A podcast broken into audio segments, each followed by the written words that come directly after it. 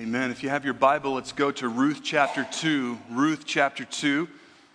And I know that this is traditionally the Christmas sermon time, but we're going to take a different look today on a chapter of the Christmas story that I think is just absolutely incredible because it speaks of God's sovereignty in times of drought, in times of extreme, extreme difficulty. And most of you, if you've been to church for any amount of time, most of the time, the Sunday right before Christmas week, it's the same sermon. Right? Like it's literally the same sermon. So, what, what we want to do this year is look back to see that long thread of redemption that God wove through the Hebrew nation, even engrafting someone from the country of Moab. It's absolutely an incredible story. A little background here in Ruth chapter 1. This is during the time of the judges, a time of absolute anarchy. I mean, it was wild, wild, wild it was the wild east. Like the wild near east. It was, I mean, the Bible tells us at the very end of the book of Judges that it was in that time in which every man did what was right in his own eyes. And there was this small family who left the area of Bethlehem because there was a drought, no money, no crops, no nothing, no chances, and they went all the way over to Moab, which is we looked at last week. Moab would have been both a dangerous place in a really embarrassing place for a Hebrew to go. I mean, can you imagine what the Moabites said? Oh, here comes some Hebrews. Well, I thought that you're God's chosen people. Did the promised land not work out too well for you guys? Do you have to come to Moab? And they went, and Naomi's husband died, and then her two sons married Moabite women. Her two sons died, and she was left with her two foreign daughters in law. And then she said, Just leave me. Just go back to your own people. I'm going to go back to Bethlehem and I don't know what I'm going to do. I just got to leave. I just got to get out of Dodge. And one of her daughters in law actually went back to her people, but she had a daughter in law named Ruth. And Ruth said, You know what? I will go with you, and your people will be my people, and your God will be my God. Ruth went with her mother in law all the way back to the area of Bethlehem. So that's where chapter 2 begins. And this morning we're going to look at chapter 2 and try to draw out from that passage of Scripture uh, an idea here. And something that we need to understand is that even when you're in a time of drought, it doesn't mean that there's never going to be harvest again. Let me put that out there again.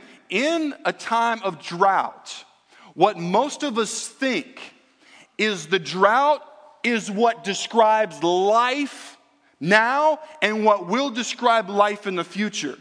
But chapter 2 tells us that just because you're in a time of drought does not mean that there's not going to ever be rain again. So here's where it begins there in chapter 2, verse number 1. The Bible says, Now Naomi had a relative of her husband's, a worthy man of the clan of Elimelech, whose name was Boaz. So here's the narrative of Ruth and we're going to look at this more next week. So if you're this is your kind of your first time with us, if you can hang with us till next week, we'll bring this entire story to a conclusion. But here's kind of how it worked in the Old Testament. If you were on hard times, they had the concept of a kinsman redeemer. That was a relative of yours who, if he had the means, would basically buy you out of your financial difficulty. And if you were a lady, he would assume the role of a husband so that you would not be uh, completely destitute or forced into prostitution. This is not a sexualized concept. And I know, I mean, good night, in America and the West, we sell everything with sex. Right? Like, I mean, literally everything. Like, what a Hardee's mile high, five mile high burger has to do with a woman who hardly has any clothes on, I have no idea. But Americans, we use sex for everything. So it's hard for us to think when we look at the biblical narrative in biblical eyes because it was not a sexualized culture. And as we'll look at next week, even the, in the, the, the clause to where a kinsman redeemer who would deliver his relative out of financial bondage and assume the role of a husband, it was not just that he's got, he's got a spare tire. Y'all never heard that before. My church is filled with Christians, all right? He's not just saying that he can have something on the side. As we'll see in chapter 3 and 4, it is a massive responsibility to the point that there are a lot of men who would say, you know what, I can't assume that role because I can't assume the role of provider for another family. But it was a clause that God had in the Old Testament so that people would not be destitute. So here's what happened. In chapter 1, Naomi's death, the death of her husband and her sons, Guys, had brought her so low that the grief had blinded her from remembering that she actually had a relative of her husband's. You know, grief can often do that to where we are blind to the obvious. You know, often grief, if you don't go to the Lord during times of grief, it can blind you to where you really stop looking for answers. You say, man, all that I can remember is drought. Drought in my marriage, drought in my job, drought, drought. Like it's dry, bro. That's all that I can see. But what drought should cause us to do is to come to the Lord. And if we don't, what grief will do is it will slowly put blinders on our eyes so we stop looking for answers because she forgot what was apparent all along that God had already made a provision for her situation. So here's what Ruth does Ruth is from Moab. She's not a Jew, she's not a Hebrew. And she says in verse 2 to Naomi, Let me go to the field and glean among the ears of grain after him in whose sight I shall find favor. Basically, we don't have food. Now, here's something really interesting in the Old Testament. Um, if you're taking notes, this is in Leviticus chapter 19, verse 9, Leviticus 23, 22, and Deuteronomy chapter 24, verse 19. God actually had a provision in the Old Testament law that if you were a large landowner and you raised crops on your land, that when you harvested those crops and some of the grain fell off of the, the, the sheaves of wheat and on, was on the ground, you don't go back and pick that up. And not only that, large landowners who did well were not to cut the corners of their field. Why did they not go back and pick up the small pieces of grain? Why did they leave the corners of the field standing? It's because God cares for the poor. It was a provision for those who had nothing to have something. So, what Ruth is saying is, I know that, that God is merciful and He even allowed for us to be able to go find food. Now, let me just say something here um, that in America, often we give people something for doing nothing.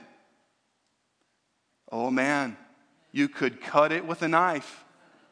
Let me say something. When you repeatedly, systemically give someone something for doing nothing, it does not alleviate poverty. That has never happened in any country in the history of the entire world.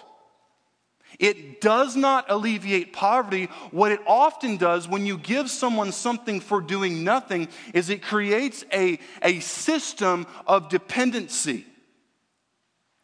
And not only that, what it often has created, and especially in our country, if we can speak very frankly, it creates an attitude to where I feel that I am entitled to other people's property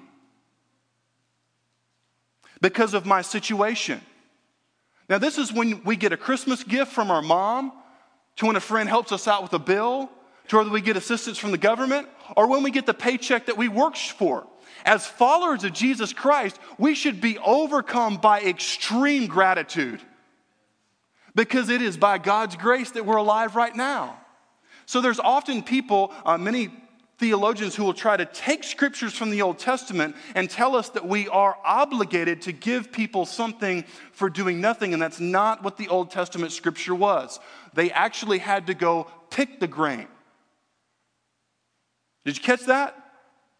To go pick the grain that was standing, to harvest the grain. The grain was not picked, packaged, and delivered by the landowner. Are we tracking or are we making a lot of people mad? Or both. If you want to use the Old Testament, you have those who are able to give, they give. But it's not giving for doing nothing. Man, it is like the quietest. If you're new with this, I, I promise that it's normally not this awkward. Amen. Thanks, Bill. So here, here may be a part. If you're, if you're partially employed or, or unemployed, it may be that God in His sovereignty has allowed you to have more time at this time between jobs than you ever have before to serve your community and to serve your church and to serve your family. Let it sink in. If you are unemployed or partially employed, God in His sovereignty, who knew what would happen before our parents ever thought, before our dad ever thought to be like, What's up? to our mom. Like before any of that, God knew that we would go through times of financial hardship and we still try to find jobs, but in those times of dryness, it's a time of great service because we have time. So here's where verse 3 kind of sets it up even further. It says, So she went out and gleaned in the field after the reapers, and there's a key phrase, and she happened to come to the part of the field belonging to Boaz. In verse 3, this is the writer's way who was inspired by the Holy Spirit of God to say, God is all over this. She just happened to come to Boaz's field. So here's Boaz. I mean, he's a, he's a well to do businessman, shows up verse 4, and notice how he greets his employees. He says, The Lord be with you. You see, you can tell a Christian business person by the way they treat their employees. We'll talk about that more in a little bit. But here's what happens in verse 5. He kind of says, Whose young woman is this? He's, it's kind of like in New Orleans Ease, he shows up and he's like, Who dat?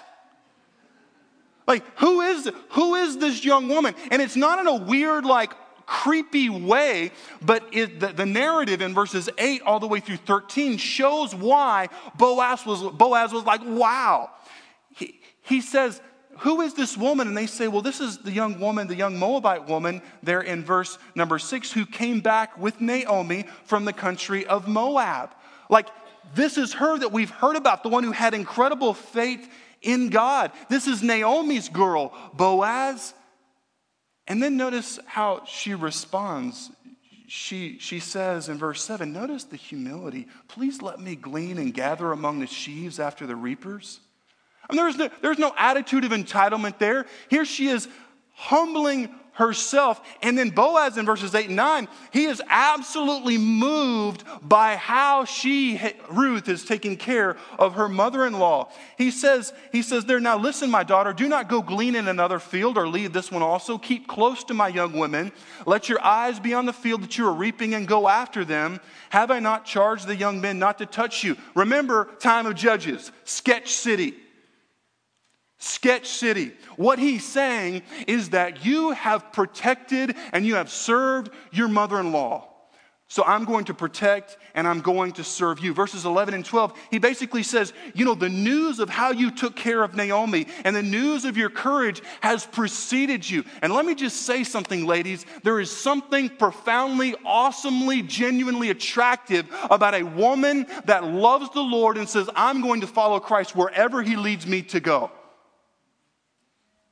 Society says the way that you make yourself attractive is you dress inappropriately and then you take pictures of yourself. We're going there.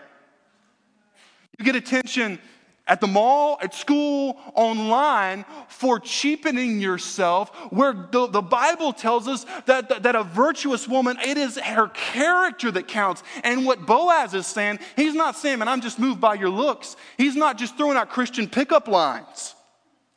He's not just saying, you know, I hadn't happened, it hadn't happened yet. But if it had, and Solomon had met you, he wouldn't have had 700 wives. I mean, he didn't walk over to her and say, You know what, my name is Boaz, and I put the stud in Bible study. When can we start? like, it, it didn't happen that way. The way it happened, ladies, is news of her character, of her virtue, of her love for God, her love for her family had preceded her, so that impacted him far more than if she had come and tried to seduce him or make herself important by cheapening her, herself. And let me just say, ladies, you are daughters of the king. Don't let society, don't let culture say that the amount that you can show of your body equals your worth by how many likes you get. Or by the kind of guys that are going to be attracted to that because whatever what kind of bait you use you attract that type of animal. Are we tracking? And when he tells you if you love me you'll let me and then it happens you'll be left high and dry as opposed to saying you know what? I'm going to be like ruth. I'm going to wait on the lord as we're going to see next week ruth through her pain and through her privation she didn't even know it, but God had a Boaz in waiting. So, one of the things here, ladies, we're going to go ahead and get the application is do not settle. If you've got a passion for wounded animals and stray dogs, that's awesome. But please, for the sanity of your family and the glory of God, do not apply that to men. All right? And we'll, we'll, we'll break that down. It's going to be awesome next week. I mean, feathers are going to fly. It's going to be so much fun. I cannot wait. We will push buttons and stir up hornets' nests to the glory of God. So here's basically verse, verses 14 through 16. It kind of continues, and, and, Boaz is like, wow, this is the woman. So here's, like, this is the one. And it says at mealtime, verse 14, Boaz said to her, Come here and eat some bread and dip your morsel in wine. He didn't do the elf thing, do you like to eat food? He basically said, Look, here's some food for you. And I love this, ladies. This is so cool. So she sat beside the reapers, and he passed to her roasted grain, and she ate until she was satisfied. I see some ladies nodding like this. I don't hear any female amens. But it means, all right, one, she ate in front of Boaz.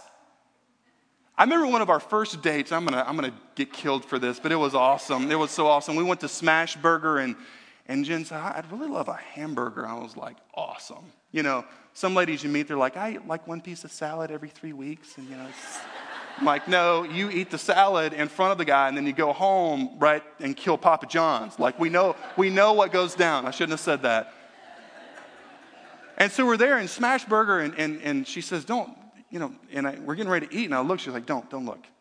Don't look. I'm sorry. She's like, don't, don't look. She's got this huge, massive hamburger. I'm like, yeah. And so I look down and then I look up and right to see her biting that hamburger, and man, stuff goes everywhere. It was an explosion of awesomeness.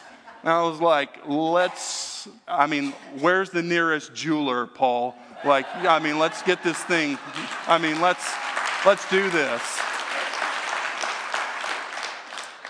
If y'all can pray for me, I'm going to pay for this dearly. But I, I just thought that's so cool. I mean, she's just real and she's honest and she's and she's humble. You see, and then Boaz goes so far there in verse 15 and 16, he says, Well, tell her to just get some grain from these sheaves. You see, people notice when you serve other people. All of us want to be served, right? Like, we won't say that, but like all of us want to be recognized, all of us want to be served. But what we see in the narrative of Ruth is that she gave so much of herself in serving, it God brought someone along to serve and, and take care of her. Now, this is awesome. Verse 17 and 18. Here's what Boaz kind of gives her. He gives her basically um, 22 liters of grain to take home. You talk about like making out like a bandit. For those of y'all like me that are sinful and you go to Golden Corral sometimes, I mean, now Golden Corral actually give you like half a dozen rolls to bring home after. After. Maybe I'm the only one. I mean, that's all, that's like 11 two liters. I imagine carrying that home and she, she comes home and then there in, in verses 19 and 20, it's like for the first time in the entire book, this is, this is crucial. Naomi refers to God positively. Notice what happens in verse number 19. Girl talks going on. Her mother in law said to her, where'd you, where'd you glean today? Where have you worked? Blessed be the man who took notice of you. And so she took her mother in law with whom she had worked and said, The man's name with whom I work today is Boaz. And ladies, we don't know if she said, Boaz or how she said it exactly, but verse 20 is crucial, man. And Naomi said to her daughter in law, quote, May he be blessed by the Lord, whose kindness has not forsaken the living or the dead. You see, it was a time of incredible drought. And Naomi had almost come to the point in verse, excuse me, in chapter one to where she was talking like the Moabite. She was talking like the person who didn't know God. And God raised up this young Moabite woman, a woman who came from a culture that cared nothing for the one true God. And God used Ruth, the Moabite, to speak truth to Naomi, the Israelites. And then Ruth recounts Boaz's protection of her and Naomi, I mean, at the end of chapter 3, it says, So she kept close to the young women of Boaz, gleaning until the end of the barley and wheat harvest, and she lived with her mother in law. She, Ruth, lived with her mother in law. She did not move in with Boaz. And we'll talk more about this, about this next week. And Naomi basically said, you know, stick with Boaz's people because you could be assaulted. Again, sketchy times, scary times. So, how are we actually supposed to take this? this narrative and, and make that bridge to how that applies to how we live today. One truth here for us to remember is to not compromise during lean times. Don't compromise during lean times. Ladies, Ruth could have compromised and had herself an M&M. I mean, a Moabite man. She could have just done what everybody else does. And you know what? I'm just going to be normal. I'm going to, I'm going to start where my family left off. But there is something incredibly attractive about a woman who says, I serve God. And I will not compromise my standards. And ladies, there are guys out there that are looking for a godly, stable, Christian, loving woman, and some of those guys are up to no good at all. One of the things that you should look for is is the guy ready to provide for you? You see, Boaz was already ready to provide. If his mom's still paying for the dates, he's not ready for a serious relationship. Seriously. Seriously, I see it all the time. I mean, guys in their 20s and 30s doing nothing but being good at World of Warcraft. That is not a marketable skill. You think I'm making it up. Like some of you guys think it's funny. It's dead serious. And what they're looking for is a mom who's closer to their age that they can be girlfriend with. I'll let you fill in the details. And ladies, those of you who, that are, that are you, you're just motivated by compassion and mercy and love, please consult godly leadership. Consult your parents, consult people who have lived longer than you before you jump into a relationship. Because here's something that I've seen, guys, and I'm only 35, how ladies who grew up in homes to where there was abuse, guess who they marry? An abusive guy. But stepping back from the situation, often we can say, well, why would you want to have anything to do? Often it's because we don't have godly counsel. We make the same mistakes our parents made, and we're in the same cycle. So, for those of you that are struggling through that, Christ can give hope. But for the ladies that are single again or have not been married, please take that seriously. Please ask yourself when a guy approaches you for a relationship, where is he with Jesus. Ask him, say, What do you study in your quiet time? Who do you pray for? What do you pray for? I mean, go Billy Graham on him. He's a big boy. And if he doesn't have a man card to be able to take it, he doesn't need to be talking to you in the first place. And I know, like, I thought we were going to hear about Jesus in the manger.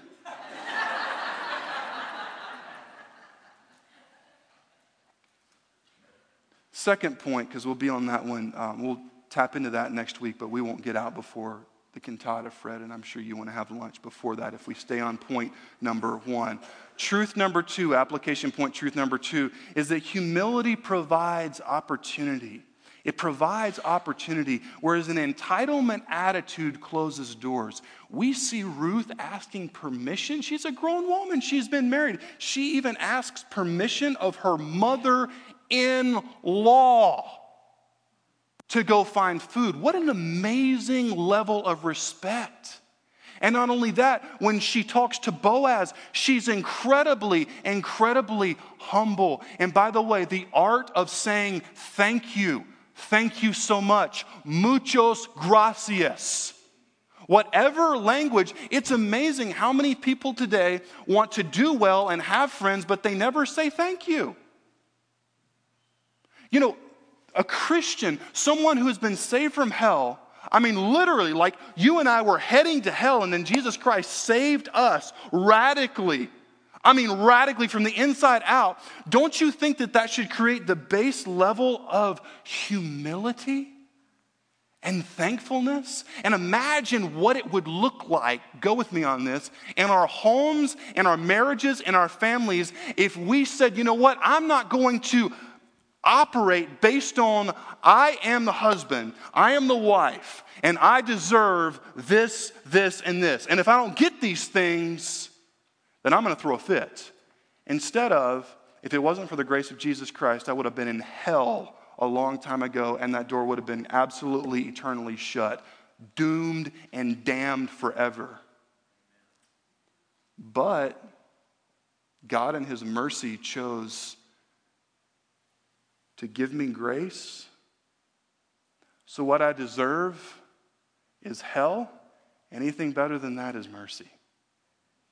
So, the way I'm going to take this text and I'm going to run with it is I'm going to live in a merciful, gracious way. And when I am not respected, when I am not applauded and loved the way that I even think that I should be, I'm going to learn what it means to be Jesus because Jesus had everything. I mean, he's the Son of God, always existing, but he chose to come in human flesh in a nasty, stinking world to redeem people who actually turned their back on him when he needed them most. Do you remember what happened?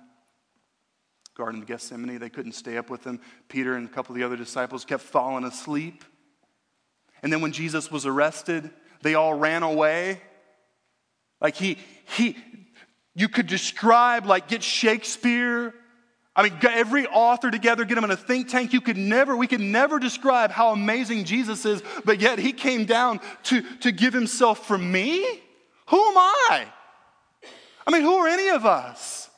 But yet God did that because it's the humility of Jesus Christ that we see through Ruth, and it will work wonders in your relationships when we exchange an entitlement attitude for Jesus centered humility.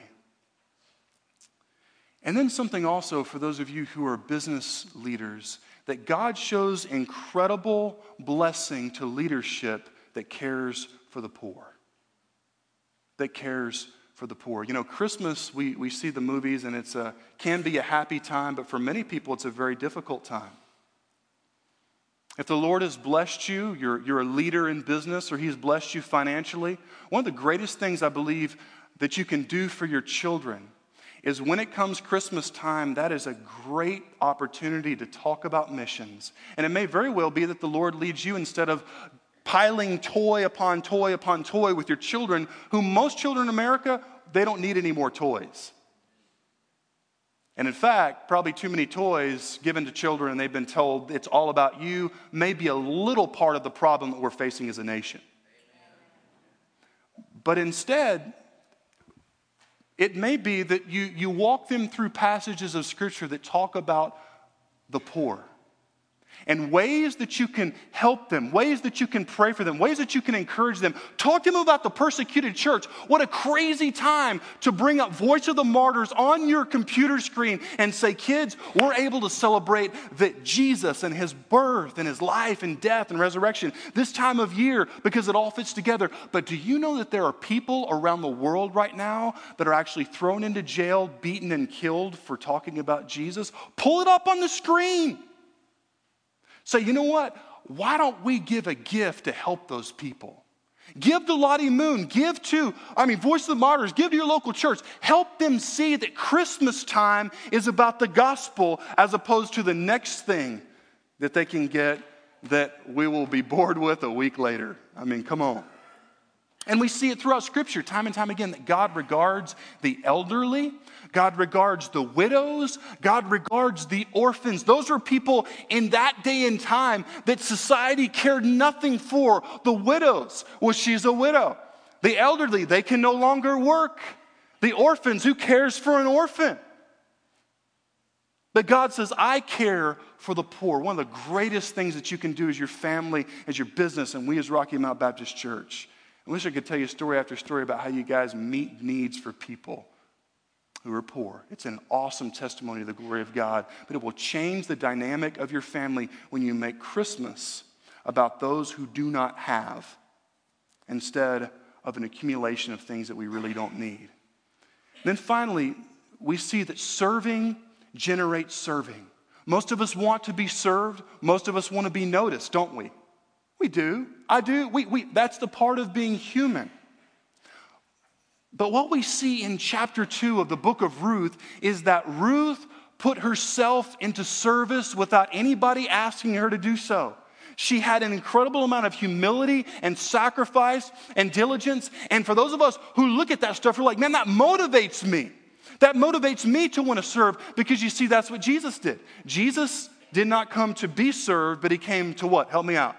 To serve. Like that's what he came to do. So leadership for me as your pastor doesn't mean getting doesn't mean me just telling a bunch of people what to do, but it's me serving people together with you. Man, I can't wait for 2016. I mean, it's going to be an awesome time of seeing, seeing the Lord work. And a couple more things. Number one, in verse 20, um, kindness from God should not surprise us. It's almost like Naomi got so down that she was surprised that God actually acted in kindness. Again, she says, May he be blessed by the Lord whose kindness has not forsaken the living or the dead. We should not take God's blessings for granted, but don't you guys think that we should expect great things from God? I mean, sometimes we, we pray prayers like, Well, Lord, if you can just do one more thing.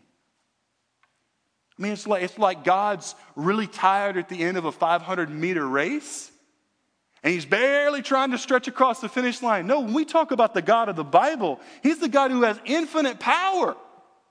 The one who created heaven and earth and keeps everything going and has enough patience to let us take the next breath.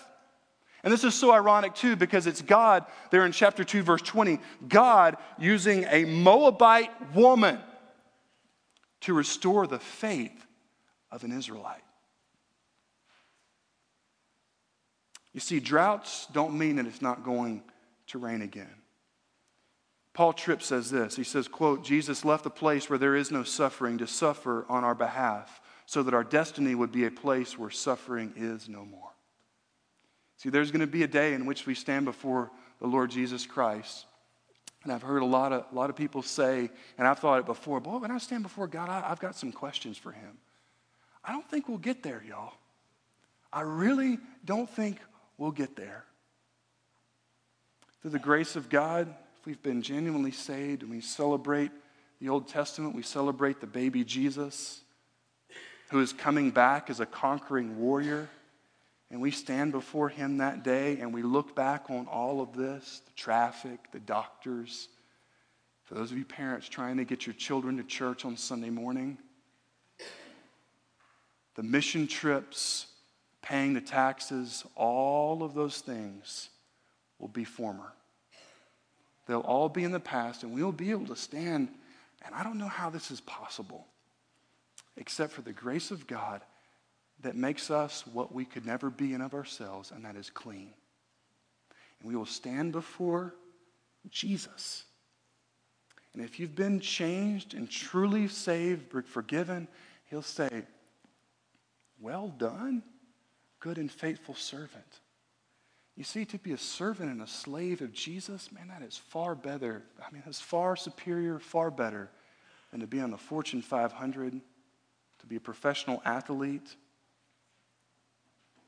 who comes to the end of his or her life and does not have Christ because it will all be loss. All of it. So here's the question what are you doing with Jesus? It's probably a good heart check time.